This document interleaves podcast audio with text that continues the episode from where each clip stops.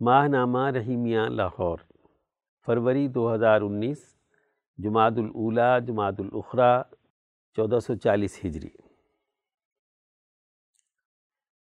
ارشاد گرامی، حضرت اقدس مولانا شاہ عبد القادر رائے پوری قدس سررحو مسند نشین ثانی خانقاہ عالیہ رحیمیہ رائے پور۔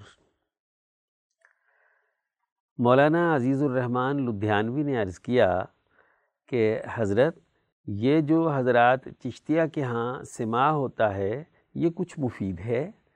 حضرت والا نے فرمایا، کہ کچھ کچھ ذکر کے وقت شعر پڑھنے کو میں بھی کہہ دیا کرتا ہوں، تاکہ طبیعت میں بالیدگی یعنی تازگی ہو۔ مگر اسی کو سب کچھ بنا لینا یہ غلط اور بے فائدہ ہے۔ باقی اگر ہم میاں جی نور محمد صاحب جنجانوی حضرت حاجی امداد اللہ مہاجر مکی صاحب اور حضرت مولانا رشید احمد گنگوہی، ان حضرات کو نہ دیکھتے تو شاید سمجھتے کہ سما چشتیہ سلسلے کے لوازمات سے ہے۔ مگر یہ حضرات چشتی تھے اور سما سے مجتنب بھی، اس لیے یہ کچھ ضروری نہیں۔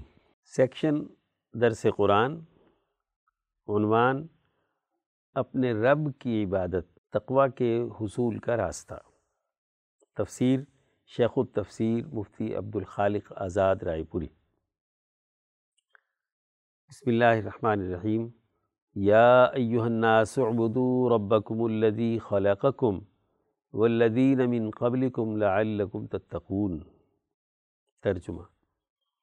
اے لوگو، بندگی کرو اپنے رب کی، جس نے پیدا کیا تم کو اور ان کو جو تم سے پہلے تھے، تاکہ تم پرہیزگار بن جاؤ۔ شروع صورت میں یہ بنیادی حقیقت واضح کی گئی تھی کہ اللہ تعالیٰ کی طرف سے نازل کردہ اس کتاب کی تعلیمات میں کوئی شک نہیں ہے۔ یہ متقی بننے کا سیدھا راستہ بتلاتی ہے۔ اس کے بعد قرآن تعلیمات کے حوالے سے تین جماعتوں کا تذکرہ کیا گیا۔ چنانچہ اس کتاب کی تعلیمات پر ایمان رکھنے والوں کی فلاح اور کامیابی، ان تعلیمات کا انکار کرنے والوں کی ناکامی اور قرآن تعلیمات سے نفاق برتنے والوں کے عذاب الہی میں مبتلا ہونے کا ذکر کیا گیا تھا۔ اس آیت سے کتاب اللہ کی حقانیت پر دلائل دیتے ہوئے قرآنی احکامات کو قبول کرنے کی دعوت دی جا رہی ہے اور تقوی سے متعلق امور کی نشاندہی کی گئی ہے۔ یا ایوہ الناس عبدو ربکم۔ اس آیت میں کل انسانیت کو مخاطب کیا جا رہا ہے۔ فطری طور پر تمام انسانوں میں یہ استعداد پائی جاتی ہے کہ وہ اپنے خالق و مالک، رب تبارک و تعالی کو پہچانے۔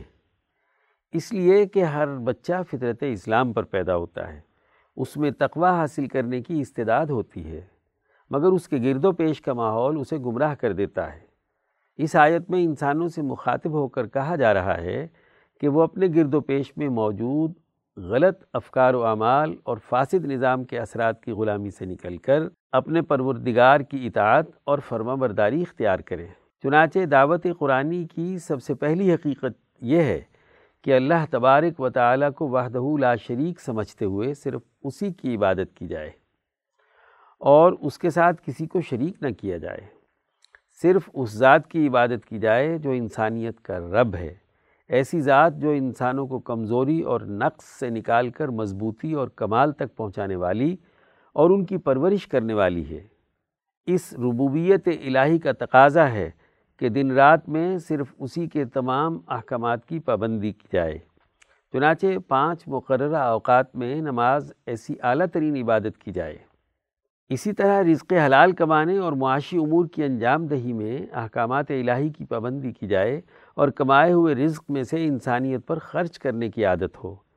اس عبادت کی تفصیلات، ایمان بالغیب، نماز با جماعت کا قیام اور اللہ کے راستے میں مال خرچ کرنے سے متعلق شروع صورت میں بیان ہو چکی ہیں الدی خلقکم والذین من قبلکم۔ اس رب کی عبادت کا حکم دیا جا رہا ہے جس نے تمہیں اور تم سے پہلے لوگوں کو پیدا کیا۔ انسانیت کی تخلیق اللہ کے کمالات میں بڑا ہی اہم کمال ہے۔ اللہ تبارک و تعالی نے بغیر کسی مادے کے تمام مخلوقات کا مادہ بنایا، جسے قرآن حکیم نے بدیع السماوات والارض کے عنوان سے تعبیر کیا ہے۔ پھر اس مادے سے مختلف نوعیت کی مخلوقات پیدا کی ہر مخلوق کے لیے کچھ آثار و خواص مقرر کیے، جن کی وجہ سے تمام مخلوقات ایک دوسرے سے ممتاز ہوئیں۔ جس مخلوق کے لیے جو شکل و صورت، جسمانی ساخت اور آثار و خواص متعین کر دیے، آج تک اسی کے مطابق مخلوقات کا سلسلہ جاری ہے۔ جسے اللہ تعالیٰ خلق السماوات والارض سے تعبیر کرتا ہے۔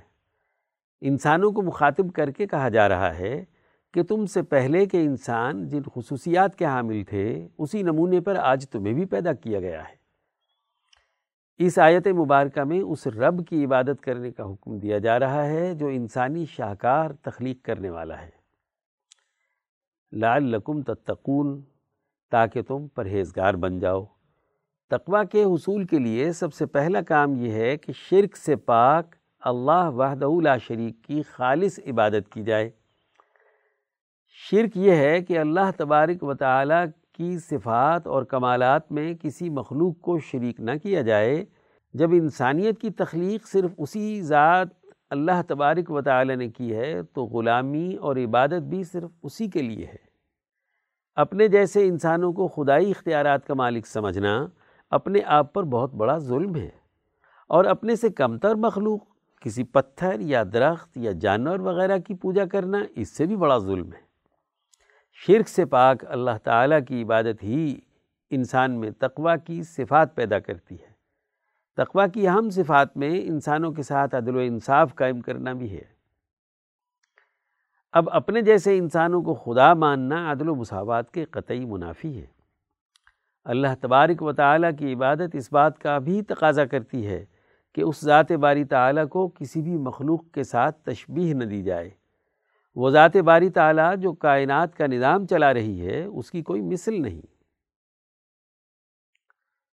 اس کی مثل کوئی نہیں ہے۔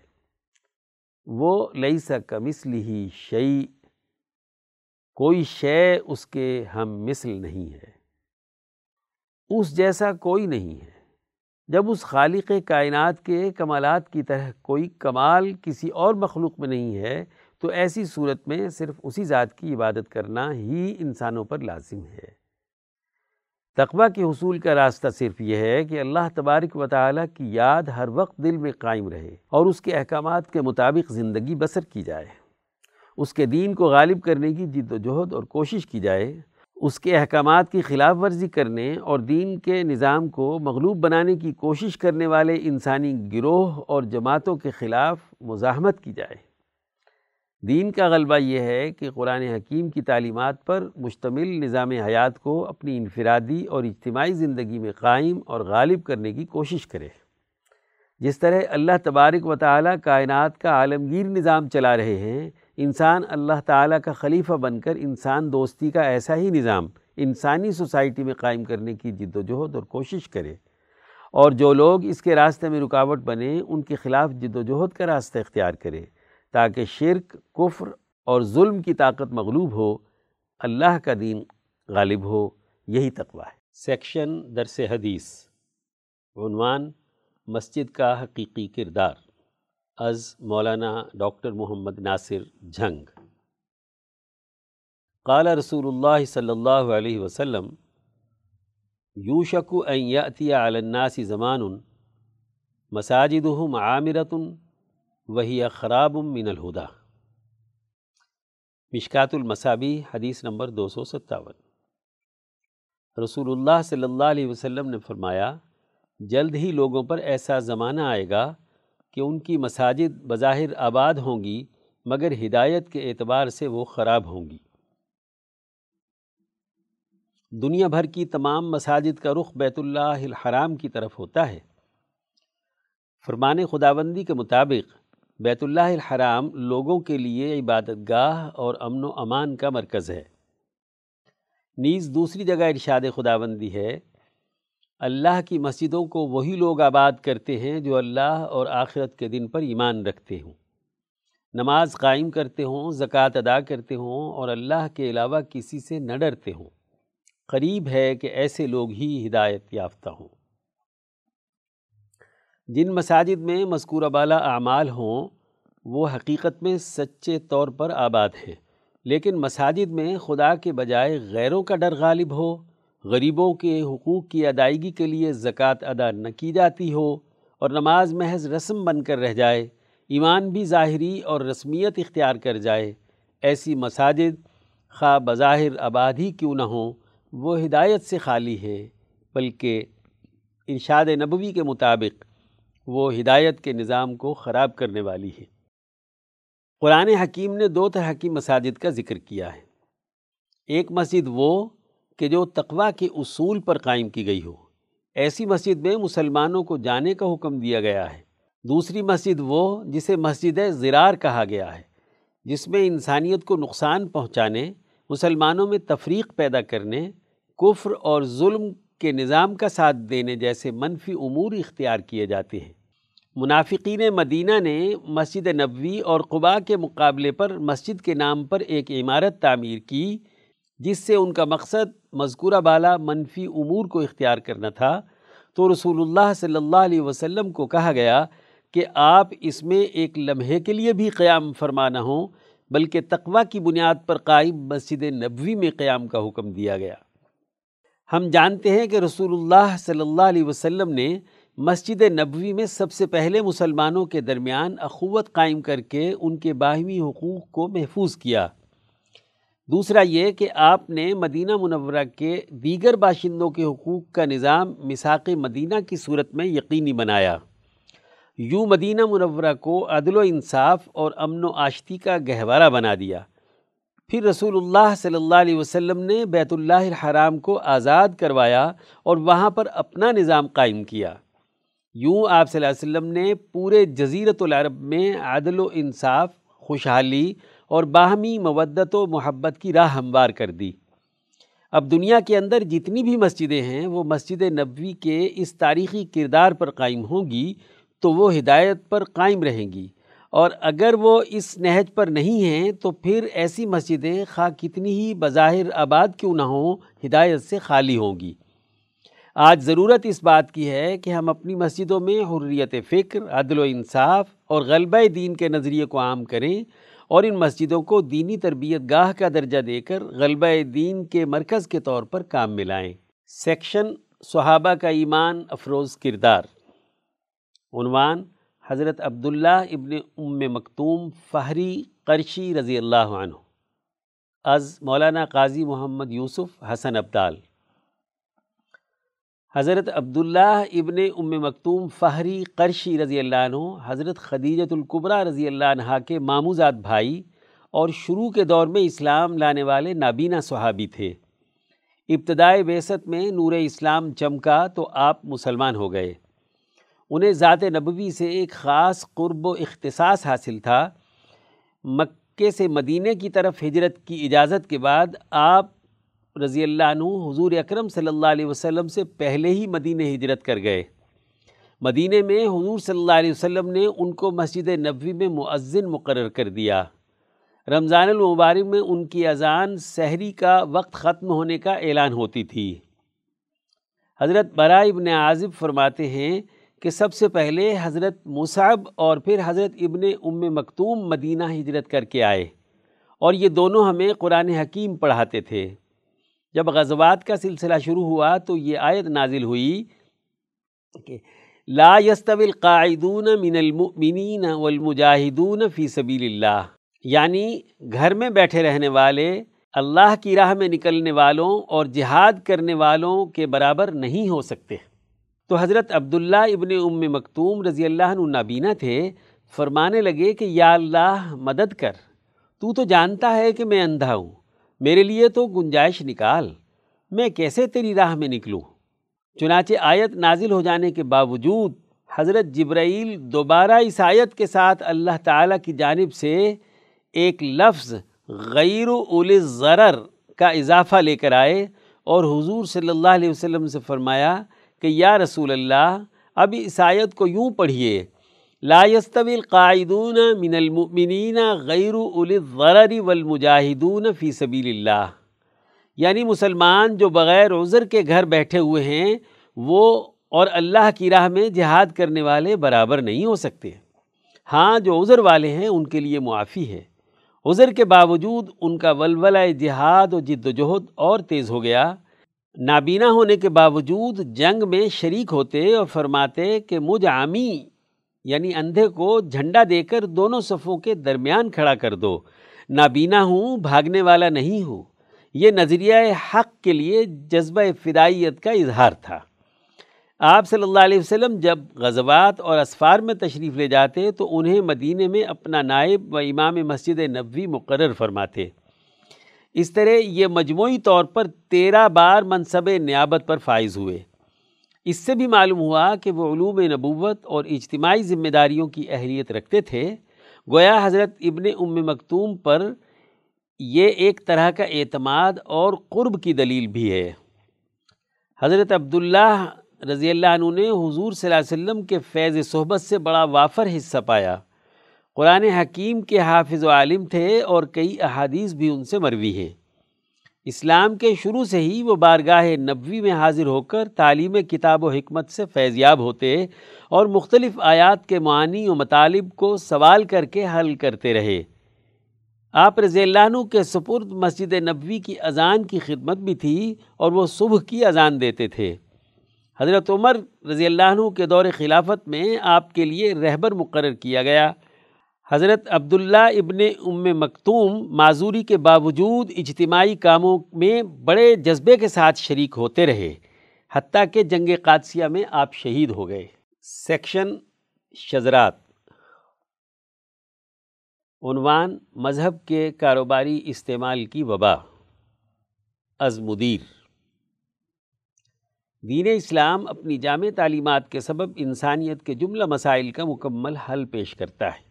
اسلامی تاریخ کے دور عروج کے کامیاب معاشرے اس کی روشن اور زندہ مثال ہیں جب تک مسلمان معاشروں کے سامنے اسلام کا اجتماعی نصب العین اور دین کا حقیقی نظریہ رہا ہے، اس وقت تک تو اجتماعی قومی مسائل اور ریاستی امور تک میں بھی اسلام ہی کے نظام فکر سے رہنمائی لی جاتی رہی ہے۔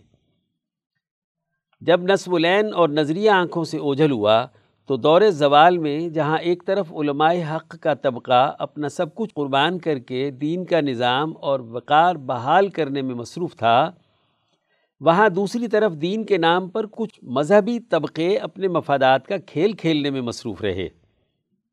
مؤخر الذکر طبقے کے اس گھناؤنے کردار کے سبب نہ صرف دین کو اجتماعی معاملات میں نظر انداز کرنے کا رویہ عام ہو گیا، بلکہ آج تو اس طبقے کے کردار کے سبب مذہب کے نام پر کاروبار نے ایک وبا کی شکل اختیار کر لی ہے۔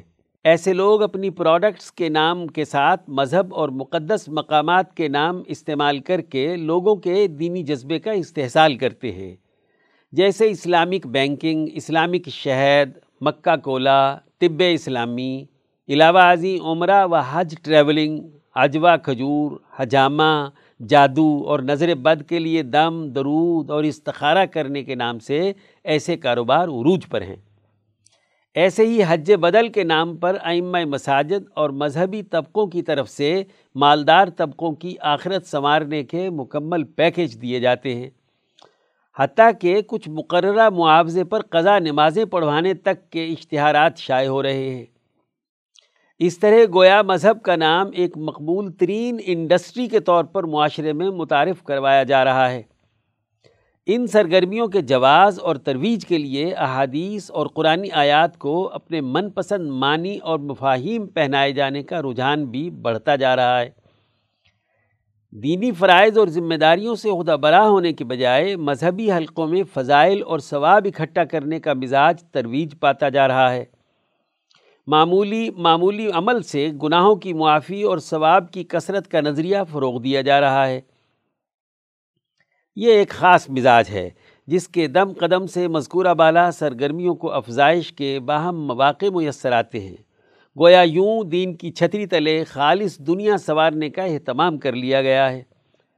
جب قوموں کے سامنے اجتماعی نصب العین اور دین کا حقیقی نظریہ نہ رہے تو چلاک لوگ قوم کی بے شعوری سے فائدہ اٹھاتے ہوئے مذہب کے نام پر ایسی سرگرمیاں مہنگے داموں بیچتے ہیں۔ مذہب کے نام پر مالی و مادی منفیت کے یہ دھندے ہمارے بدترین زوال کی علامت ہیں، جس سے دین کی اجتماعی فکر کو سنگین خطرات لاحق ہیں۔ دین سے مخلص طبقوں کی ذمہ داری بنتی ہے کہ وہ ان خطرات کو محسوس کرتے ہوئے ان کے سدباب کی حکمت عملی وضع کریں اور معاشرے میں حقیقی دینی شعور پیدا کریں۔ قیادت میں ہیروئزم کا تصور۔ اس وقت ملک کی مجموعی صورتحال تسلی بخش نہیں ہے۔ حکومت جن بلند و بانگ دعووں کے ساتھ آئی تھی، وہ ہنوز شرمندہ تعبیر نہیں ہوئے۔ کاروباری اور ملازمت پیشہ طبقے بے یقینی کی کیفیت سے دوچار ہیں۔ جس تبدیلی سے وہ اپنے شب و روز بدلنے کی امید لگائے بیٹھے تھے، اب وہ سحر ٹوٹتا دکھائی دے رہا ہے۔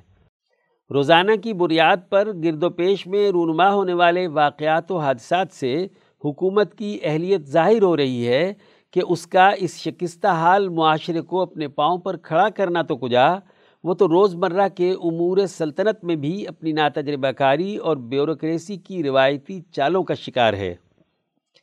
جن لوگوں نے ایک مخصوص شخصیت سے رومانس کی بنیاد پر اپنی توقعات وابستہ کی تھیں اور وہ خود بھی قوم کے سامنے ایک مضبوط اور نظریاتی جماعت کی بجائے ایک لیڈر کی خصوصیات بیان کیا کرتے تھے اور اپنے کئی ایک انٹرویوز میں کہہ چکے ہیں کہ اگر لیڈر ٹھیک ہو تو نیچے لوگ خود بخود ٹھیک ہو جاتے ہیں، ان کے ان خیالات کے سبب۔ ان کے حامی کارکن قوموں کی حالت بدلنے کے لیے فرد کے بجائے جماعت کے فلسفے کی ضرورت و افادیت پر غور کرنے کے لیے تیار نہ تھے، وہ آج بھی شخصیت کے سحر کی وجہ سے ان کے دفاع میں اپنی تمام تر توانائیاں صرف کرتے نظر آتے ہیں۔ دراصل یہ ہمارا وہ مزاج ہے جو بدقسمتی سے ایک نظریے کی شکل اختیار کر گیا ہے کہ ہم قوم کے مقدر کو اجتماعیت اور جماعت کے بجائے افراد اور ہیروز سے وابستہ سمجھتے ہیں۔ اس کی ایک بڑی وجہ ہمارے وہ ناول نگار اور تاریخ نویس ہیں، جنہوں نے تاریخ اسلام کی اجتماعی کامیابیوں کو جماعت کے بجائے افراد کی مرہون منت سمجھا اور اپنی تحریروں میں اس تصور کو راسخ کیا کہ جب معاشرے ظلم اور ناانصافی کا شکار ہوتے ہیں تو کوئی ایک شخص ہیرو کی شکل میں نمودار ہوتا ہے اور سب کچھ خس و خاشاک کی طرح بہا کر لے جاتا ہے اور پوری قوم سکھ کا سانس لینے لگ جاتی ہے۔ اس تصور سے ہماری نوجوان نسل ہیروئزم کا شکار ہو چکی ہے۔ وہ اب تر قومی حالت کی تبدیلی کے لیے خود سے کسی اجتماعی جد و جہد کا حصہ بننے کی بجائے کسی ہیرو کے انتظار میں رہتی ہے۔ اور جیسے ہی قیادت ساز اداروں کے کارخانے سے کوئی لیڈر درآمد کیا جاتا ہے، وہ اندھا دھند ان کے پیچھے دوڑنا شروع کر دیتے ہیں۔ اس میں کوئی شک نہیں کہ جماعتوں کا اجتماعی ڈھانچہ باصلاحیت افراد پر کھڑا ہوتا ہے۔ جس کے ذریعے قوم کو باصلاحیت، قیادت میسر آتی ہے۔ لیکن کسی ایک ہی فرد کی کرشماتی شخصیت کے سبب جماعت کی تاریخی اور سائنسی حقیقت کو نظر انداز کر کے سب کچھ ایک ہی فرد میں مرتکز کر دینا، خواہ وہ کتنا ہی باصلاحیت ہو، یہ وہ غلطی ہے جس کی شکار ہماری پاکستانی سیاست گزشتہ کئی دہائیوں سے رہی ہے۔ اور ہم بحثیت قوم اس کے نتائج بھی بھگت رہے ہیں۔ فرد کے مقابلے پر جماعت کی اثر پذیری اور ناگزیریت کو ہم آئندہ کسی شجرے کے لیے اٹھا رکھتے ہیں۔ سیکشن افکار شاہ ولی اللہ دہلوی رحمۃ اللہ علیہ۔ عنوان ارتفاق دوم میں خاندانی اور گھریلو نظام۔ مترجم مفتی عبد الخالق آزاد رائے پوری۔ نکاح کا متفقہ اور معروف طریقہ کار۔ امام شاہ ولی اللہ دہلوی رحمۃ اللہ علیہ حجت اللہ البالغہ میں فرماتے ہیں حیا کا تقاضا ہے کہ مرد اور عورت کے جنسی تقاضے کی ضرورت کو ان دونوں کے شادی کے قابل ہونے کی حالت کے ضمن میں بیان کر دیا جائے کہ شادی کے بعد اسی کی ان دونوں سے توقع کی جاتی ہے۔ شادی کی مناسب انداز میں تشہیر اور ایک نئے گھریلو نظام قائم کرنے کا تقاضا ہے کہ اس موقع پر دعوت ولیمہ کیا جائے، جس میں لوگوں کو بلایا جائے اور خوشی کا اظہار کیا جائے۔ خلاصہ یہ ہے کہ نکاح کے سلسلے کے بہت سے ایسے پہلو ہیں جن کا ہم نے تذکرہ کیا ہے اور بہت سے ایسے پہلو ہیں جنہیں ذہین لوگوں پر اعتماد کرتے ہوئے ہم نے بیان نہیں کیا ہے۔ ان تمام وجوہات کا تقاضا ہے کہ لوگوں میں جاری طریقہ کار کے مطابق نکاح کرنا تمام قوموں میں لازمی ٹھہرا ہے۔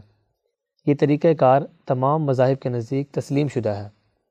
اللہ تعالیٰ نے انسانیت کو اسی فطرت پر ہی پیدا کیا ہے۔ اس میں عرب و عجم میں کوئی اختلاف نہیں ہے۔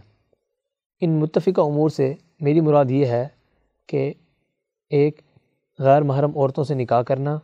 دو، مہر مقرر کر کے لوگوں کے مجمع میں نکاح ہو۔ تین، اس سے پہلے پیغام نکاح بھیجا جائے۔ چار، دونوں کے خاندان کی برابر حیثیت ہو۔ پانچ، لڑکی کے والدین کی اجازت ہو۔ چھ، دعوت ولیمہ کی جائے۔ سات، مرد عورت کی تمام معاشی ضروریات کا کفیل اور منتظم ہو۔ آٹھ عورت گھریلو کام کاج کی ذمہ دار، بچوں کی پرورش کرنے والی اور فرما بردار ہو۔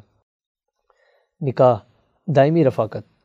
یہ نکاح مرد اور عورت کے درمیان، ایک دوسرے پر پورے اعتماد کی صورت میں ہمیشہ کے لیے قائم رہنا چاہیے۔ اس طرح سے وہ دونوں دائمی طور پر ایک دوسرے کے ساتھ تعاون کرنے میں پوری جد و جہد کریں گے اور ہر ایک فرد دوسرے کے نقصان کو اپنا نقصان اور دوسرے کے نفع کو اپنا نفع سمجھے گا۔ طلاق اور اس کی حدود و قیود۔ اسی کے ساتھ یہ بھی ضروری ہے کہ اگر وہ دونوں کسی وجہ سے ایک دوسرے کے ساتھ رہنے میں راضی نہ ہوں اور ایک دوسرے کے ساتھ تعلق نہ رکھنا چاہیں، تو اس معاہدہ نکاح سے خلاصی کا راستہ بھی باقی رہنا چاہیے۔ چونکہ نکاح کا ٹوٹنا تمام جائز کاموں میں سب سے برا کام ہے، اس لیے طلاق کے سلسلے میں اس کی حدود و قیود کا لحاظ رکھا جانا ضروری ہے۔ عدت کی ضرورت۔ طلاق ہونے پر عورت کے لیے اس کی جنسی ساخت کے مطابق تین ماہواری پر مشتمل۔ عدت پوری کرنا لازمی ہے۔ اسی طرح اگر مرد کا انتقال ہو جائے تو عورت چار مہینے دس دن کی عدت پوری کرتی ہے۔ یہ اس لیے ہے کہ ایک، عورتوں میں نکاح کے معاملے کی عزت اور عظمت برقرار رہے۔ دو، ہمیشہ کے لیے قائم کیے جانے والے تعلق کا حق ادا کیا جا سکے۔ تین، ایک طویل مدت تک اکٹھے رہنے کا حق پورا کیا جائے۔ چار تاکہ دوسری جگہ شادی ہونے اور پیدا ہونے والی اولاد کے نصب میں کوئی شک و شبہ باقی نہ رہے۔ اولاد کی ذمہ داریاں۔ اولاد کا اپنے والدین کا محتاج ہونا اور طبی طور پر ان کا اپنی اولاد پر شفقت کرنا، یہ تقاضا کرتا ہے کہ اپنی اولاد کی ایسی تربیت کی جائے کہ جس سے فطری طور پر وہ ان کے لیے نفع رسانی کا باعث بنے۔ والدین کو اپنی اولاد پر جو فوقیت حاصل ہے اس کا تقاضا ہے کہ اولاد اپنے والدین کے ساتھ درج ذیل حسن سلوک کو لازمی طور پر پیش نظر رکھے۔ ایک، وہ ان کے سامنے تکبر اور غرور کا مظاہرہ نہ کریں۔ دو، اپنے والدین کو عقل اور تجربے میں بڑھا ہوا سمجھیں۔ تین، اعلیٰ اخلاق کا تقاضا ہے کہ والدین کے احسان کا بدلہ احسان کی صورت میں دیا جائے۔ اس لیے کہ انہوں نے اپنی اولاد کی پرورش اور تربیت میں ایسی مشقت برداشت کی ہوتی ہے کہ جسے لفظوں میں بیان نہیں کیا جا سکتا۔ گھریلو ملازمین کی ذمہ داریاں۔ انسانوں کی استعداد میں اختلاف کے سبب ان میں کچھ لوگ طبی طور پر رہنمائی یعنی لیڈرشپ کی صلاحیت کے حامل ہوتے ہیں۔ ایسے لوگ عقل مند اور سمجھدار اپنی معیشت میں آزاد اور مستقل ہوتے ہیں اور جبلی طور پر سیاسی مزاج اور خوشحالی پیدا کرنے کی صلاحیت رکھتے ہیں اور کچھ لوگ طبی طور پر ماتحتی میں کام کرنے کی استعداد رکھتے ہیں۔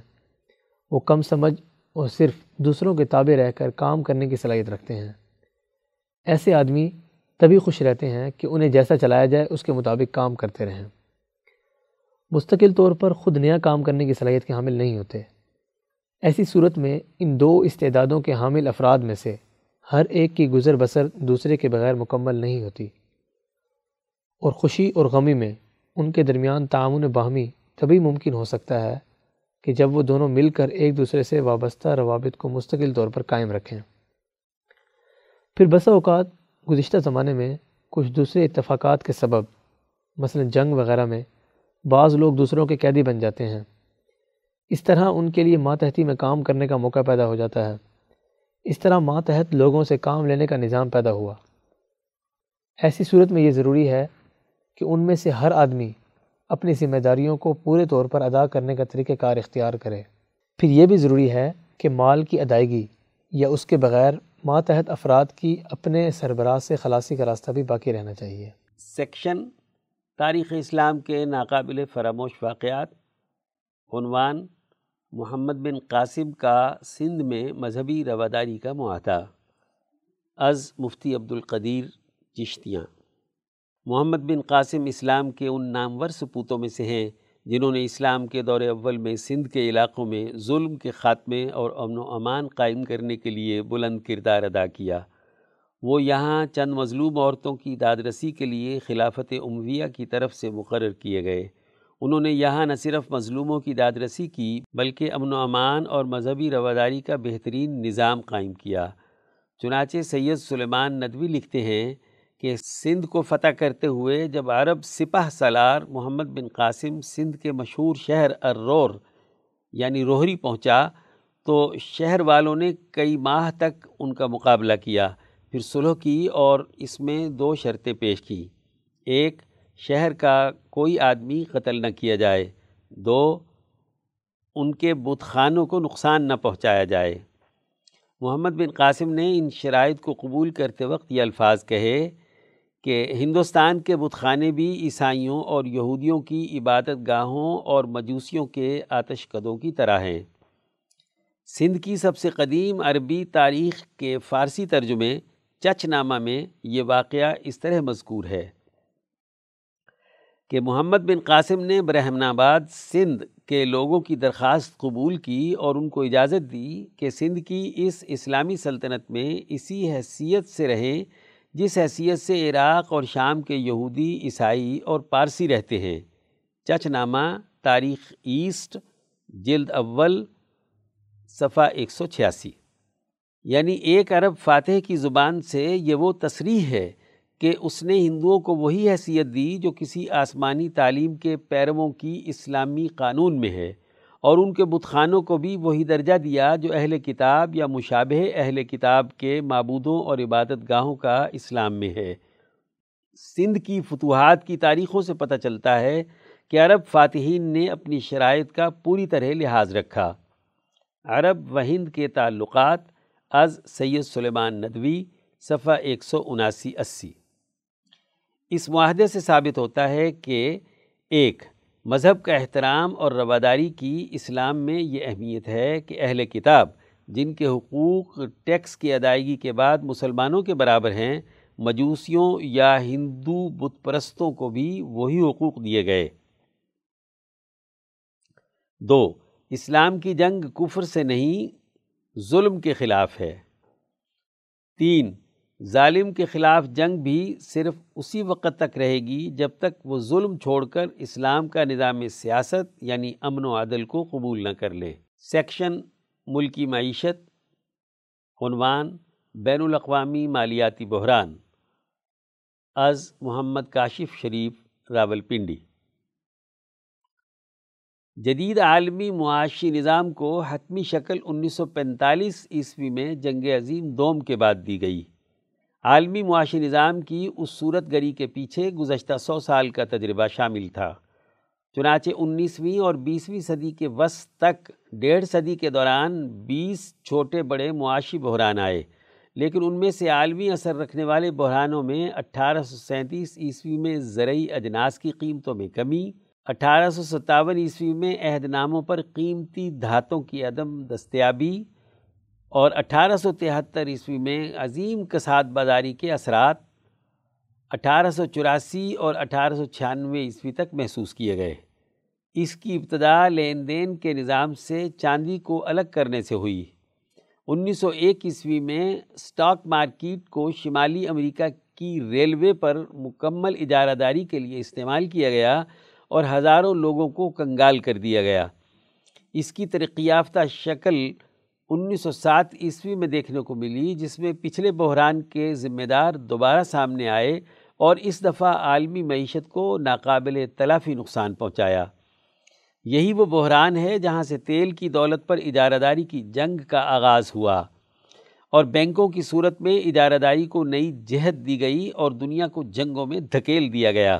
بلاخر سرمایہ داریت کا گھناؤنا چہرہ انیس سو انتیس میں سامنے آتا ہے۔ جب دنیا کو بیسویں صدی کی عظیم کساد بداری میں دھکیل دیا جاتا ہے۔ دیکھتے ہی دیکھتے پوری دنیا سٹاک مارکیٹ سے شروع ہونے والے اس بحران کی لپیٹ میں آ گئی۔ یہ نئے انداز کی لوٹ مار تھی جس کے اثرات سمیٹے نہیں سمٹتے تھے۔ چنانچہ دنیا جنگ عظیم دوم کی جانب دھکیل دی گئی۔ جنگ عظیم کے بعد ایک نئی شروعات کی گئی۔ اور پہلے تجربوں کی روشنی میں دنیا کا نیا مالیاتی نظام اس عزم کے ساتھ وضع کیا گیا تاکہ دوبارہ جنگ عظیم کو روکا جا سکے۔ لیکن سرمایہ داریت تو کسی بھی قتل و غارت گری کو خاطر میں نہیں لاتی، اس لیے وہی ہوا اور گزشتہ ستر سال اس بات کی گواہی دیتے ہیں کہ دنیا سے جنگیں اور معاشی بحران ٹل نہ سکے۔ چنانچہ انیس سو تہتر عیسوی میں تیل کا بحران انیس سو اٹھانوے عیسوی کا ایشیائی کرنسیوں کا مالیاتی بحران اور پھر عالمی مالیاتی بحران دو ہزار آٹھ، جس کا آغاز ہاؤسنگ کے قرضوں کی عدم ادائیگی سے ہوا، اس کے اثرات خاص طور پر یورپ اور شمالی اور جنوبی امریکہ میں شدت سے محسوس کیے گئے۔ ماہرین کے مطابق، دنیا آج بھی اس سے پیدا ہونے والی بحرانی کیفیت سے باہر نہیں آ سکی۔ مندرجہ بالا حقائق سے یہ معلوم ہوتا ہے کہ دنیا سرمایہ دار کے لالچ کی بھینٹ قریباً ہر دس سال میں ایک دفعہ چڑھتی ہے اور ہر دفعہ نیا جال لایا پرانے شکاری کے مصداق لوٹ مار کی ایک نئی بنت بروکار لاتی ہے اور ایک بڑے مالیاتی بحران سے دوچار ہو جاتی ہے۔ لیکن اس عمل میں فائدہ ہمیشہ سرمایہ دار کا ہوتا ہے اور نقصان عوام کا۔ آج کے پاکستان کو جس راستے کی طرف دھکیلا جا رہا ہے، وہ قرضوں اور پرتعیش اشیاء صرف پر خرچ کرنے کا راستہ ہے۔ پہلے حکومت نے اپنا بال بال قرض میں جکڑا، اب عوام کو قرض دینے کی اسکیمیں بنا کر اس راستے پر رواں کرنے کی تیاری ہے، جس کی وجہ سے دنیا گزشتہ دو سو سالوں سے خوفناک بحرانوں سے دوچار ہے۔ کیا ہمارے پالیسی سازوں کے پاس ترقی کا کوئی اور حل نہیں؟ سیکشن عالمی منظرنامہ۔ عنوان بحر الکاہل، ایشیا امریکہ تجارتی کشمکش۔ از Mirza Muhammad Ramzan Rawalpindi German Asian business circle کے تحت جرمنی کے شہر فرینکفرٹ میں پچیس فروری دو ہزار آٹھ کو ایک سیمینار منعقد ہوا۔ یورپین سینٹرل بینک کے صدر جین کلاڈ ٹریشرٹ نے ایشیا پیسیفک ریجن کی ابھرتی ہوئی اہمیت کے موضوع پر خطاب میں کہا کہ ہمارے مشہور و معروف مورخ فرنینڈ براڈل نے عالمی معیشت کے موضوع پر گفتگو کرتے ہوئے کہا تھا کہ گزشتہ چار سو سال کے دوران مغربی یورپ میں تجارت کا مرکز کئی دفعہ تبدیل ہو چکا ہے۔ سولہویں صدی عیسوی میں بیلجیم کا شہر اینٹورپ تھا۔ سترویں صدی میں ایمسٹرڈم بن گیا۔ انیسویں صدی میں لندن اور پھر آخر یعنی بیسویں صدی میں امریکہ کے تجارتی شہر نیو یارک کو یہ حیثیت حاصل ہو گئی۔ حالیہ صدی یعنی اکیسویں صدی کو ایشیا کی صدی کہا جا رہا ہے۔ کاروباری حالات اور معاشی سرگرمیوں کا عمل اگر اسی رفتار اور انداز سے آگے بڑھتا رہا تو وہ دن دور نہیں جب دنیا کی معیشت کا مرکز ایشیا بن جائے گا۔ فرڈیننڈ مگیلن اپنے پانچ جہازوں کے ساتھ اکتوبر پندرہ سو بیس عیسوی کو بحر اقیانوس سے سفر کرتے ہوئے اڑتیس دنوں کی مسافت کے بعد جب اٹھائیس نومبر پندرہ سو بیس عیسوی کو جنوبی سمندر میں داخل ہوا، تو اسے ایک انتہائی خوبصورت سمندر محسوس ہوا، جسے دیکھتے ہی وہ پکار اٹھا پیسیفک اوشن یعنی پرسکون اور پرامن سمندر۔ آج ایشیا بحر الکاہل، ایشیا پیسیفک کے وسیع و عریض خطے میں تجارتی مرکزیت حاصل کرنے والے کئی امیدوار دکھائی دیتے ہیں۔ یہ حیثیت کس کو حاصل ہوتی ہے؟ اس حوالے سے درج ذیل پہلو قابل غور ہیں۔ ایک، عالمی معاشی ڈھانچے کی تشکیل نو کا نظریہ۔ دو، عالمی مالیاتی امور کو قومی سطح پر مستحکم کرنے والے اداروں کا مربوط نظام۔ تین، عالمی سلامتی کونسل کا نیا تصور۔ ایشیا بحر الکاہل کے وسیع و عریض خطے میں نمایاں نام جاپان، منگولیا بنگلہ دیش انڈونیشیا، تھائی لینڈ، ملیشیا، جزیرہ نما کوریا، شمالی و جنوبی اور چین ہیں۔ جاپان ایشیا کا پہلا ملک تھا جس نے صنعتی میدان میں اٹھارہ سو اڑسٹھ عیسوی سے اٹھارہ سو نوے عیسوی کے دوران یورپین طرز کی معاشی ترقی حاصل کر لی تھی۔ وہ امریکہ کے بعد دنیا کی دوسری بڑی معاشی طاقت بن چکا تھا۔ دوسری جنگ عظیم میں اگرچہ اس کی معیشت تباہ کر دی گئی، لیکن وہ قومی عصبیت اور عالمی ادارے کے مالی تعاون، جو ایک ملین ڈالر روزانہ کی بنیاد پر تھا، کی مدد سے بہت جلد معاشی طاقت بن کر ابھر آیا۔ معاشی ترقی کا تصور قومی استحکام کے نظریے پر تھا، جو جاپان میں آج بھی جاری ہے۔ ایشیا بحر الکاہل میں چین نے ہن سلطنت کے عہد ایک سو تیس قبل مسیح میں شاہراہ ریشم تعمیر کی تھی، جو نہ صرف چین کو باقی دنیا کے ساتھ ملانے کا ذریعہ بنی، بلکہ چینی مصنوعات کو عالمی منڈیوں تک پہنچانے کا سبب بھی ثابت ہوئی۔ گویا چین عہد قدیم میں بھی عالمی کردار کا نظریہ رکھتا تھا اور آج بھی ان کے ہاں بین الاقوامیت کا تصور بدرجہ عتم پایا جاتا ہے، جسے عملی شکل دینے میں وہ دن رات کوشاں دکھائی دیتا ہے۔ عالمی معاشی ڈھانچے کی تعمیر کے لیے چین نے ون بیلٹ اور ون روڈ کا بنیادی نظریہ متعارف کروایا، جس سے ممالک کے درمیان رابطے کی عملی شکل قائم ہو گئی۔ متعلقہ ملکوں میں سڑک کی تعمیر کے لیے فنڈز فراہم کرنے کے لیے عالمی مالیاتی ادارے قائم کیے گئے۔ The new development bank N D B کے علاوہ Asian infrastructure investment bank. A I I B اور متعلقہ ملک کو اپنی برآمدات و درآمدات کے درمیان فرق سے پیدا ہونے والے خلا کو پورا کرنے کے لیے BRICS contingent reserve arrangement C R A جیسے مالیاتی مراکز قائم کر دیے گئے۔ ملک میں دستیاب خام قومی پیداوار کو مصنوعات میں ڈھالنے کے لیے صنعتی زون کے قیام کا منصوبہ سامنے آیا۔ ان کے قیام کے لیے مالیاتی تعاون فراہم کیا جائے گا۔ گویا یہ صنعتی زون تیار کردہ مصنوعات اگلے ملکوں کی طرف منتقل کرنے کا ذریعہ بنے گا۔ گویا ایک خودکار معاشی نظام کا عالمی ڈھانچہ کام کرنا شروع کر دے گا۔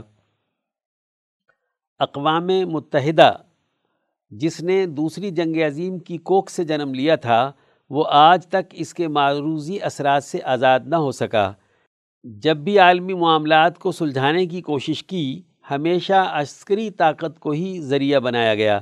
اس کے مقابلے میں شنگھائی تعاون تنظیم ہے، جس نے برکس کو جنم دیا اور پرتشدد نظریے کی بجائے مکالمے کا راستہ اختیار کیا۔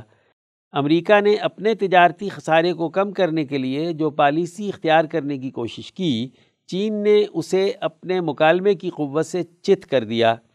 اس نے جی ٹوینٹی کے اجلاس میں دو سو ارب ڈالر کی چینی مصنوعات کی درآمد پر تجارتی محصولات عائد کرنے کی کوشش کو پہلے درجے میں نوے دنوں کے لیے یعنی یکم دسمبر دو ہزار اٹھارہ تا فروری دو ہزار انیس کے لیے مؤخر کر دیا۔ امریکہ اور چین کے درمیان اگلے مرحلے کے لیے تجارتی مذاکرات جنوری دو ہزار انیس میں چین کے شہر بیجنگ میں ہوئے۔ امریکہ کے مقابلے میں چین گلوبل نظریے پر یقین رکھتا ہے۔ عالمی تجارت میں چین امریکہ کو کسی ایسی سمت کی طرف بڑھنے نہیں دے گا جس سے اس کے عالمی معاشی پروگرام کے پھیلاؤ کو کسی قسم کا کوئی خطرہ درپیش ہو۔ جو نظریہ عہد حاضر کے تقاضے پورے کرتا ہے، اسے ہی مقبولیت عامہ حاصل ہوتی ہے۔ آج کی تجارتی کشمکش اصل میں دو متحرب نظریات کی جنگ ہے۔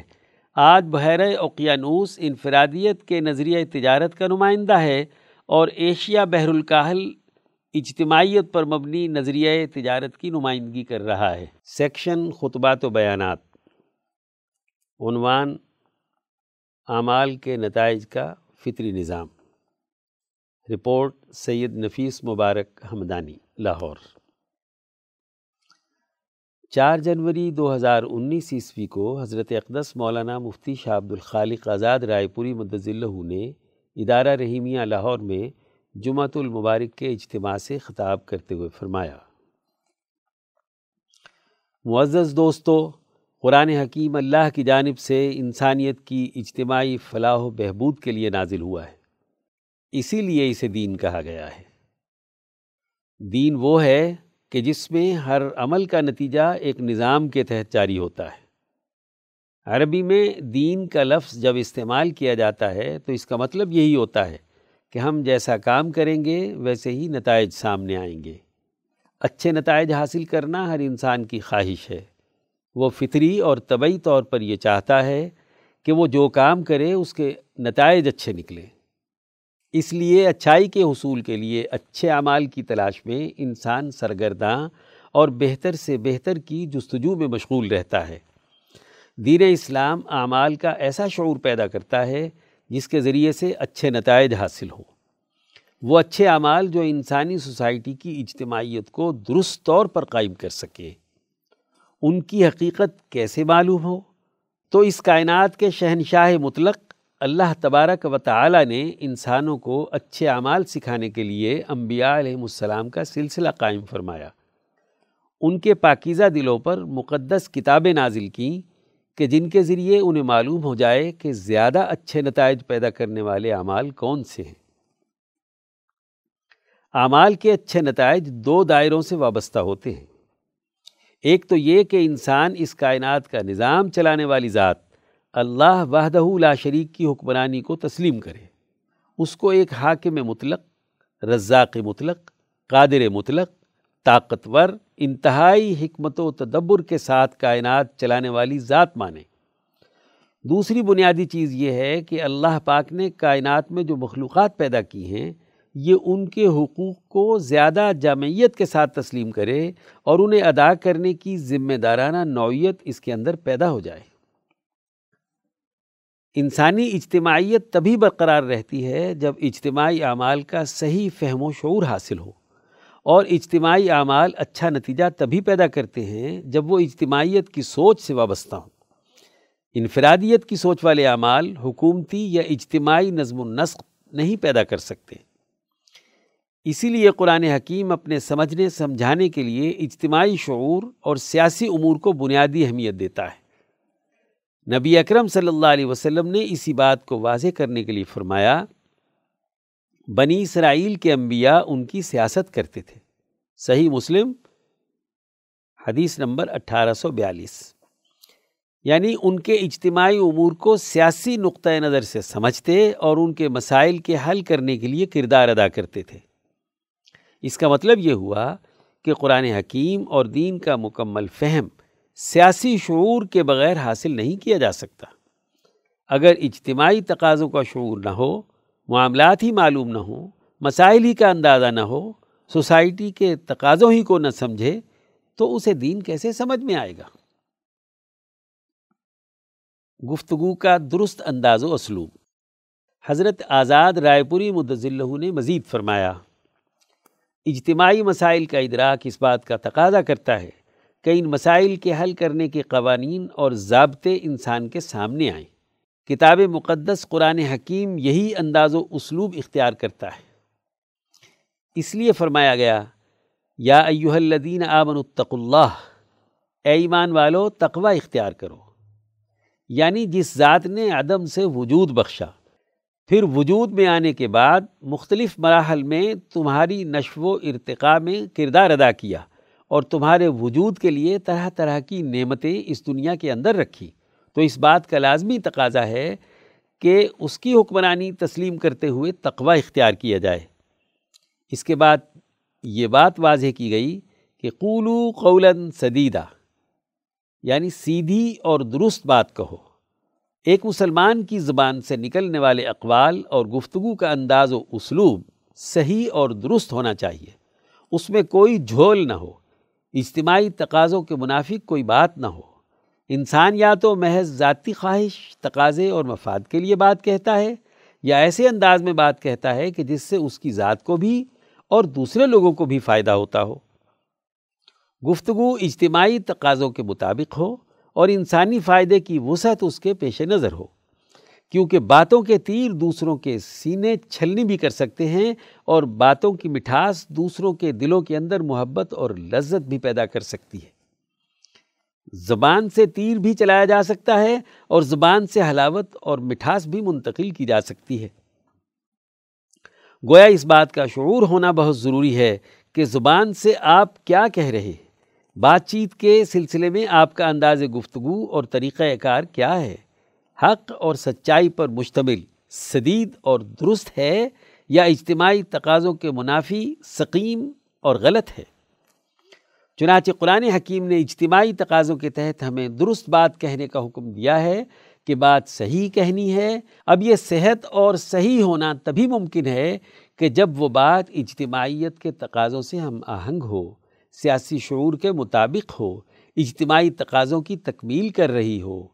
اس کے ذریعے کسی نہ کسی اجتماعی مسئلے کا حل سامنے آ رہا ہو، انسانی فائدہ اس سے ظاہر ہو رہا ہو، تبھی وہ بات سدید اور درست قرار پائے گی۔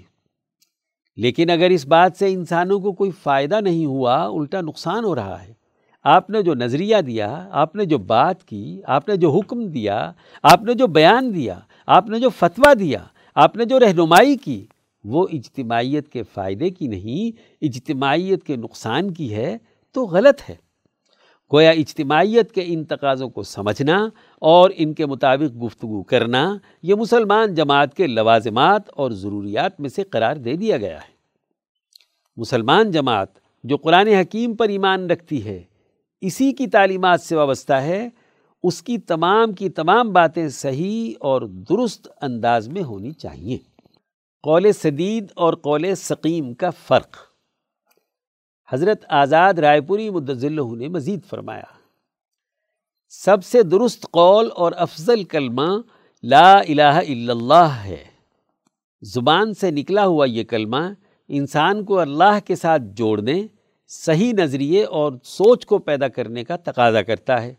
جب انسان اجتماعیت کے تمام دائروں کی ہر بڑی سپریمیسی کو چیلنج کرتا اور اس کی جگہ پر ذات باری تعالیٰ کی طاقت اور قوت کا اقرار کرتا ہے، تو یہ کلمہ انسانی دل کو کھینچ کر اللہ سے جوڑ دیتا ہے۔ بزرگوں نے لکھا ہے کہ سب سے اچھا اور عمدہ قول صدید کلمہ طیبہ، کلمہ توحید لا الہ الا اللہ ہے۔ اس لیے اس کو افضل الکلمہ کہا گیا ہے۔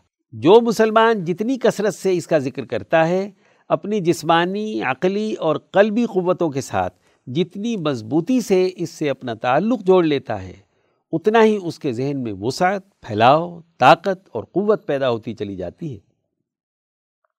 ذات باری تعالیٰ کا نام اللہ کا ذکر ہو یا لا الہ الا اللہ کا ذکر ہو، یہ جب انسان کے دل و دماغ میں رچ بس جاتا ہے تو اس کے پورے وجود میں نورانیت پیدا کر دیتا ہے۔ اسی طرح انسانی معاملات، خرید و فروخت، لین دین، شادی بیاہ، سیاست و معیشت اور سوسائٹی کے اجتماعی تقاضوں کی تکمیل کے لیے جتنی بھی آپ گفتگو کر رہے ہیں، اس میں بھی قول صدید وہی کہلائے گا کہ جہاں آپ کی تمام ارادی، افعالی، جسمانی اور روحانی قوتیں آپ کی زبان کا ساتھ دے رہی ہوں۔ تجارت میں آپ جو کچھ زبان سے ادا کر رہے ہیں، دل میں بھی واقعتاً آپ دوسرے کی خیر خواہی کے طور پر یہ معاہدہ کر رہے ہوں۔ کہیں کوئی گواہی دے رہے ہیں تو زبان سے جو کچھ کہہ رہے ہیں، آپ کا وجود بھی آپ کا ساتھ دے رہا ہو کہ آپ واقعی سچی گواہی دے رہے ہیں۔ قول صدید کے مقابلے پر قول سقیم بیمار بات ہے کہ جب انسان کا ضمیر اس کی زبان کا ساتھ نہ دے رہا ہو۔ ایسے قول کی کوئی طاقت نہیں ہوتی۔ وہ قول زیادہ سے زیادہ زبانی طور پر ہوتا ہے۔ انسان کے دماغ کی تمام قوتیں، اس کے قلب کے تمام پہلو اور اس کے ارادوں کے تمام مراکز اس قول کا ساتھ نہیں دے رہے ہوتے۔ اس لیے قرآن حکیم کو محض سطحی منطق اور اپنی خود ساختہ عقل کے تناظر میں سمجھنا، سمجھانا قول صدید نہیں ہے۔ قول صدید یہ ہے کہ قرآن حکیم جس بنیادی فطرت کے تحت دنیا میں آیا انسانی معاشرے میں اس نے انقلاب برپا کیا، سماجی تبدیلی پیدا کی۔ تبدیلی کے لیے جو حکمت عملی اور پروگرام کی ترتیب بنائی، جماعت بنائی۔ جماعت کے ذریعے سے اگلے مرحلے میں تبدیلی کا ایک سیاسی معاشی پروگرام لا کر اس پر عمل درآمد کیا۔ اسی تناظر میں سمجھا جائے تو بات درست قرار پائے گی۔ اور اگر اس کے علاوہ محض منطقی تقریریں اور اشتعال انگیزی، فرقہ واریت، دہشت گردی، قتل و غارت گری سیاسی بے شعوری اجتماعیت کو نقصان پہنچانے کا عمل کیا جائے تو وہ قول سقیم ہوگا۔ فتنے سے بچاؤ کی حکمت عملی۔ حضرت آزاد رائے پوری اللہ نے مزید فرمایا، قرآن حکیم اپنے ماننے والوں کے دل و دماغ میں یہ سیاسی شعور اور حکمت پیدا کرنا چاہتا ہے کہ کس مرحلے اور کس موقع پر آپ نے کیا بات کس طرح کرنی ہے، تاکہ اس کے ذریعے سے سوسائٹی میں فتنہ فساد پیدا نہ ہو۔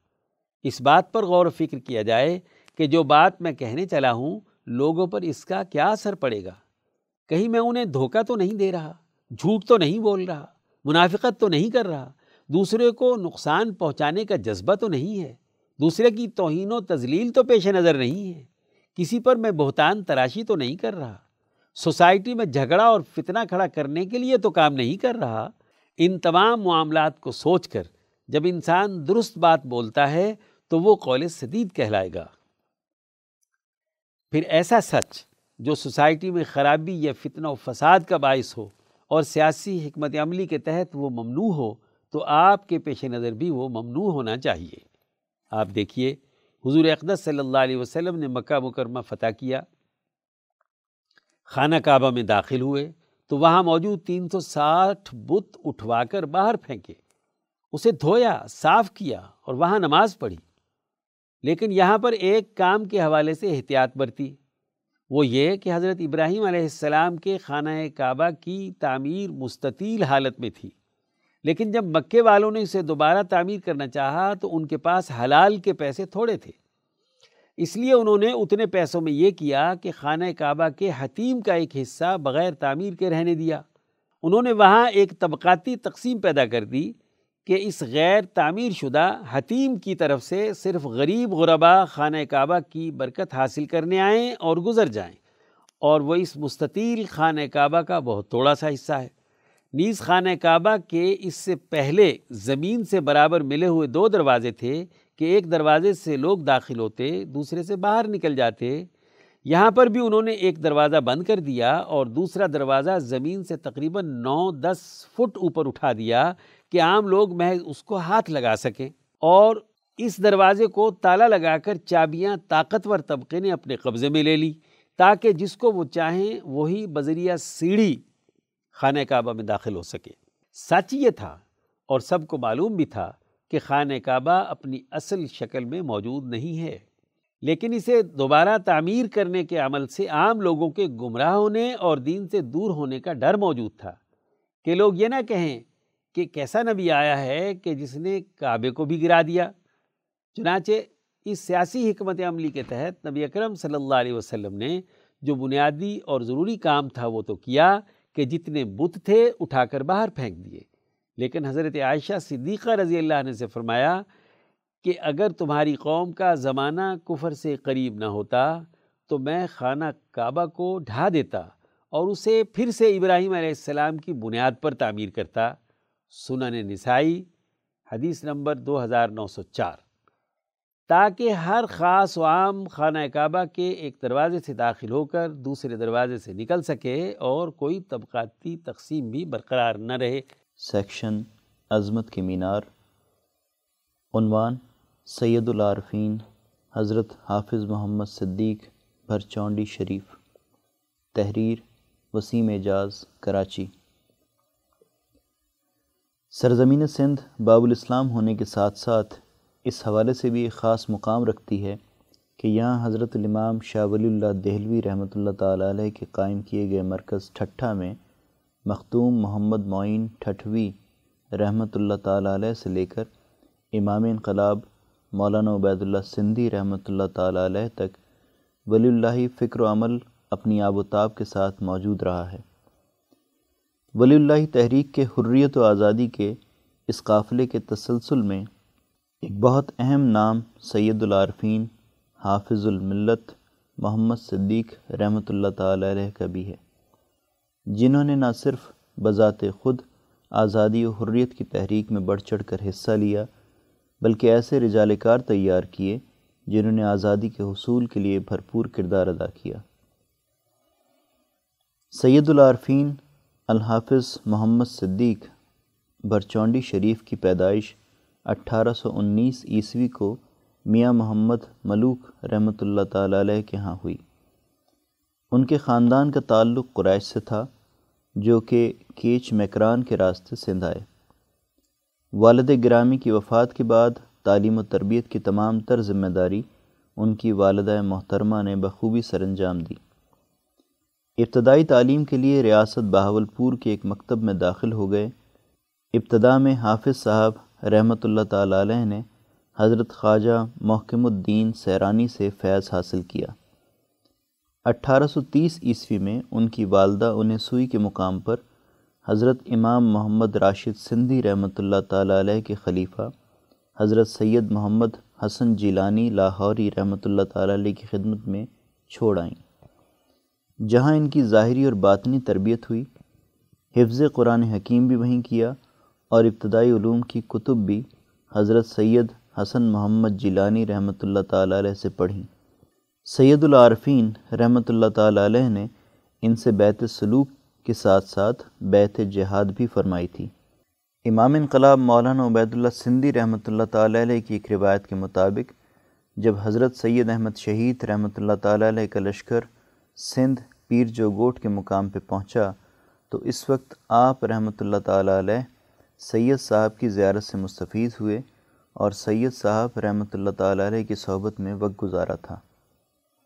یہ وہ دور تھا جب وادی سندھ میں جاگیرداروں اور وڈیروں کے ساتھ ساتھ انگریزوں نے بھی عام عوام پر مظالم کی انتہا کر دی تھی۔ اس کے ساتھ ساتھ اس وقت ضرورت اس امر کی بھی تھی کہ مذہب اسلام کی حقیقی تعلیمات سے لوگوں کو آگاہ کیا جاتا۔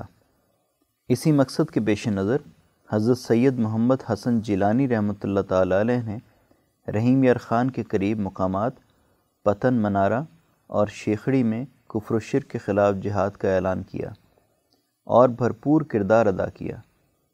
حضرت حافظ الملت رحمۃ اللہ تعالیٰ علیہ اس لشکر کے روح رواں تھے۔ اور سپہ سالار کی حیثیت سے اپنی ذمہ داریوں کو نبھایا۔ یہ مار کے اس بیت جہاد کی عملی تعبیر بھی تھے جو وہ اپنے شیخ کے ہاتھ پر کر چکے تھے۔ کفر و الہاد کے خلاف مظلوم عوام کے لیے آواز اٹھانا دراصل اس فکر و عمل کا عکس بھی تھا، جس کا عالم ولی اللہ تحریک کے اہم رکن حضرت سید احمد شہید رحمۃ اللہ تعالیٰ علیہ نے اٹھایا تھا۔ اٹھارہ سو اڑتیس عیسوی میں سید محمد حسن جیلانی رحمۃ اللہ تعالیٰ علیہ کی وصال کے بعد بھی کچھ عرصہ سوئی میں رہے۔ بعد ازاں سندھ آ کر برچونڈی کے مقام پر اٹھارہ سو اکتالیس عیسوی میں خانقاہ کی بنیاد رکھی۔ برچونڈی شریف کی اس خانقاہ کا بنیادی مقصد علوم کے تشنگان میں قرآن حکیم کا فہم اور بصیرت اجاگر کرنا تھا۔ انہوں نے قرآن حکیم کی تعلیمات کو عام کرنے کے لیے خانقاہ میں ایک ادارہ بھی قائم فرمایا۔ جہاں اسلامی معاشرت انفرادی اور اجتماعی حوالے سے سکھانے کا انتظام کیا جاتا تھا۔ تعلیم و تعلم کی خود نگرانی فرماتے تھے۔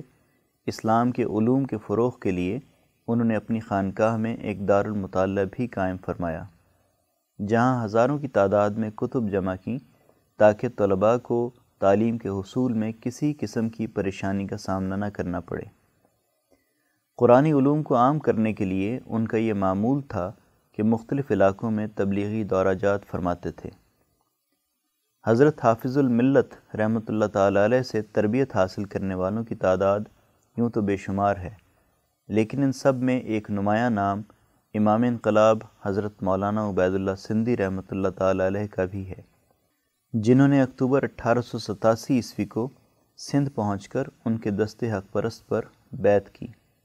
مولانا سندھی رحمۃ اللہ تعالیٰ علیہ برچونڈی میں حضرت حافظ الملت رحمۃ اللہ تعالیٰ علیہ کے ساتھ گزارے ہوئے ایام کو اپنی کتاب ذاتی ڈائری میں ان الفاظ میں یاد کرتے ہیں کہ اللہ کی رحمت سے جس طرح ابتدائی عمر میں اسلام کی سمجھ آسان ہو گئی تھی، اسی طرح خاص رحمت کا اثر یہ بھی ہے کہ سندھ میں حضرت حافظ محمد صدیق صاحب رحمۃ اللہ تعالیٰ علیہ کی خدمت میں پہنچ گیا، جو اپنے وقت کے جنید اور سید العارفین تھے۔ چند ماہ ان کی صحبت میں رہا۔ اس کا فائدہ یہ ہوا کہ اسلامی معاشرت میرے لیے اس طرح طبیعت ثانیہ بن گئی جس طرح ایک پیدائشی مسلمان کی ہوتی ہے۔ دوسری جانب، سید العارفین رحمۃ اللہ تعالیٰ علیہ کی بھی حضرت سندھی رحمۃ اللہ تعالیٰ علیہ سے اس درجہ شفقت تھی کہ انہوں نے فرمایا کہ عبید اللہ نے اسلام کے لیے اپنا گھر بار چھوڑا ہے تو اب سے میں ہی اس کا ماں اور باپ ہوں۔ سید العارفین رحمۃ اللہ تعالیٰ علیہ کے کلام میں بہت تاثیر تھی۔ یہی وجہ تھی کہ عوام کا رجوع ان کی جانب بہت کثرت کے ساتھ ہوا۔ امام انقلاب مولانا عبید اللہ سندھی رحمۃ اللہ تعالیٰ علیہ فرماتے ہیں کہ میں ان کی گفتگو کی چاشنی اور ان کی صحبت کی لذت کبھی بھی نہیں بھلا سکتا۔ وہ ہندوستان پر انگریزوں کے ناحق قبضے اور ان کے مظالم کے شدید مخالف تھے اور اکثر اپنی مجالس میں اپنے ان جذبات کا اظہار فرماتے تھے۔ انہوں نے اپنے متعلق خاص احباب میں حریت و آزادی کی روح پھونکی۔ تاریخ شاہد ہے کہ اس خانقاہ سے تربیت کے نتیجے میں ایسے رجال کار تیار ہوئے جنہوں نے وطن عزیز کی آزادی کی تحریکات میں بھرپور کردار ادا کیا۔ سید العارفین رحمۃ اللہ تعالیٰ علیہ کے تیار کیے ہوئے حضرات میں ان کے خلیفہ مولانا غلام محمد دین پوری رحمۃ اللہ تعالیٰ علیہ، حضرت مولانا تاج محمود امروٹی رحمۃ اللہ تعالی علیہ عبد الغفار خان گڑھی رحمۃ اللہ تعالی علیہ وغیرہ قابل ذکر ہیں۔ جنہوں نے حضرت شیخ الہند رحمۃ اللہ تعالی علیہ کی تحریک ریشمی رومال میں بے لوس کردار ادا کیا اور وادی سندھ میں ولی اللہ فکر و عمل کے لیے مراکز کا قیام عمل میں لائے۔ سید العارفین حضرت حافظ محمد صدیق رحمۃ اللہ تعالی علیہ کا وصال دس جماعت الثانی تیرہ سو آٹھ ہجری بمطابق بائیس جنوری اٹھارہ سو اکانوے عیسوی کو برچونڈی شریف میں ہوا۔ وہیں ان کا مزار مرج خلائق ہے۔ ان کے زیر استعمال مہر کی عبارت یہ تھی، خاک راہ درد مندان طریق فقیر محمد صدیق۔ سیکشن، رفتار کار۔ ادارہ رحیمیہ لاہور میں دورہ تفسیر قرآن حکیم کا انعقاد۔ رپورٹ مولانا نقاش علی عباسی، لاہور۔ نزول قرآن حکیم سے لے کر اب تک ہر دور میں اہل علم نے قرآن حکیم کو سمجھنے سمجھانے کے لیے بے شمار کاوشیں کی ہیں۔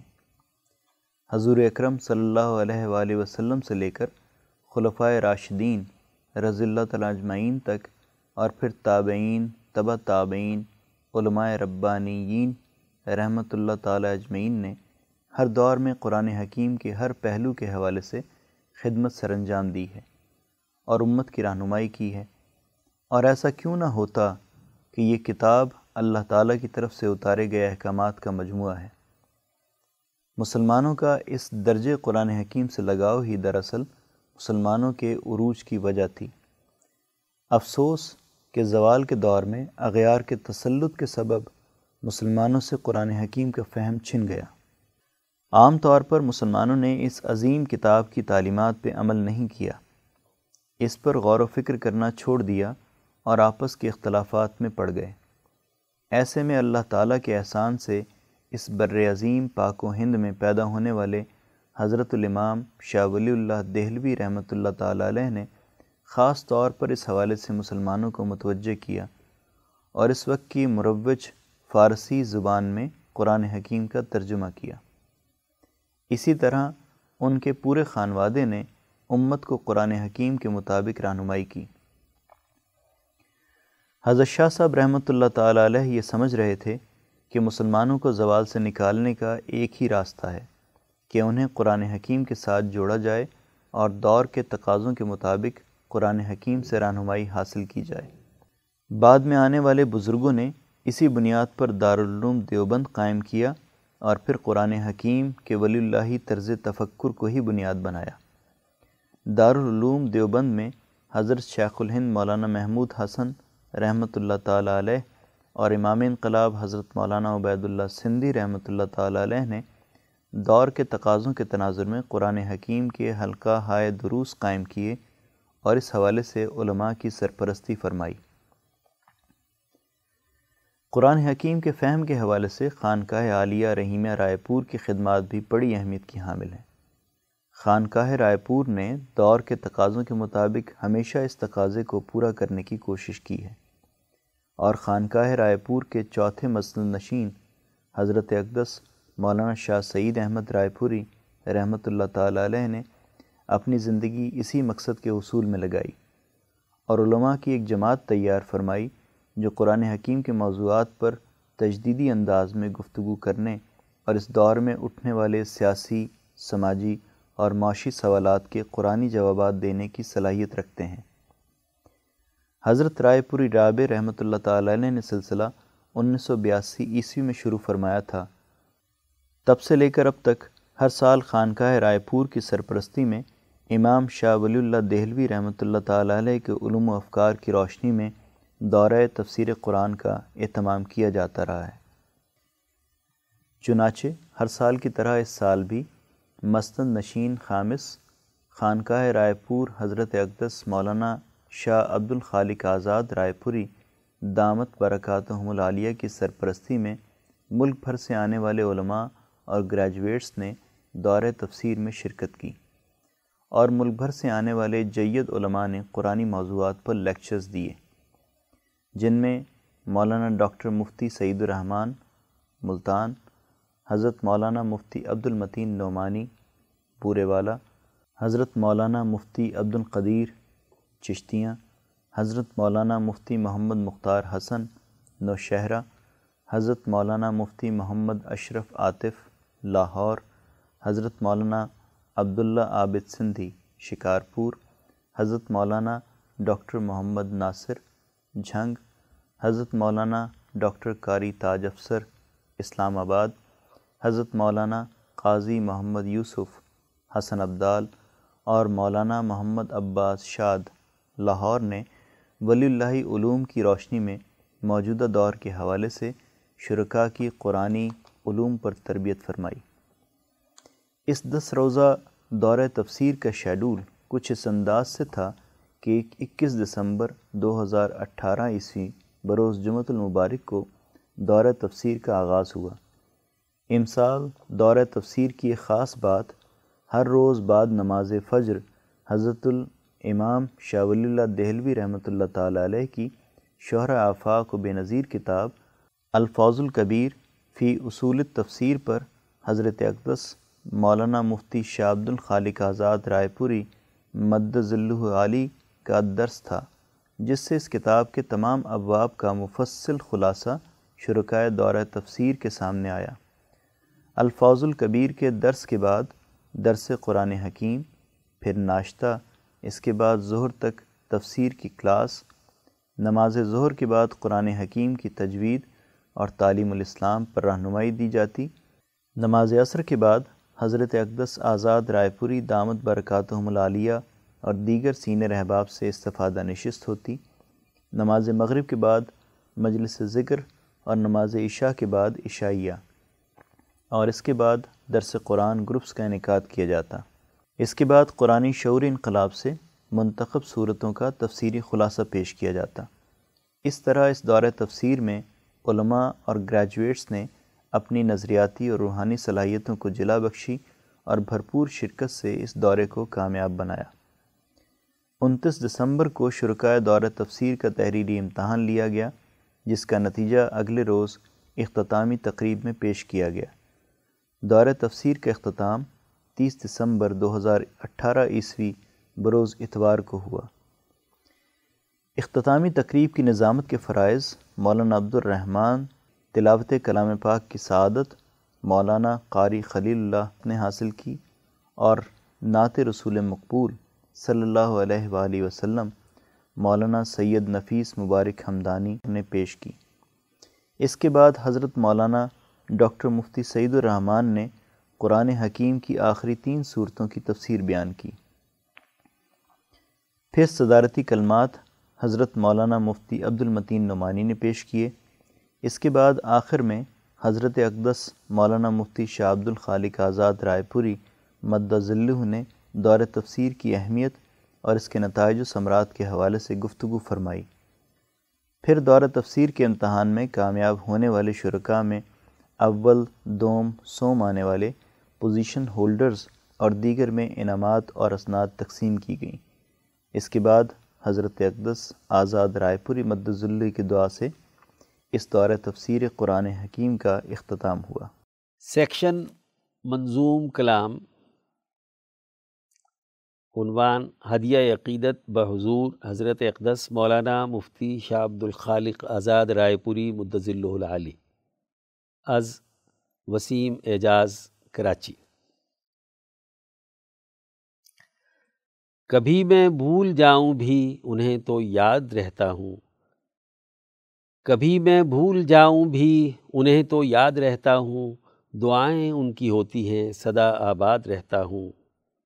فراق یار ہو پھر بھی، ہجر آزار ہو پھر بھی، محبت کم نہیں ہوتی، محبت بڑھتی جاتی ہے۔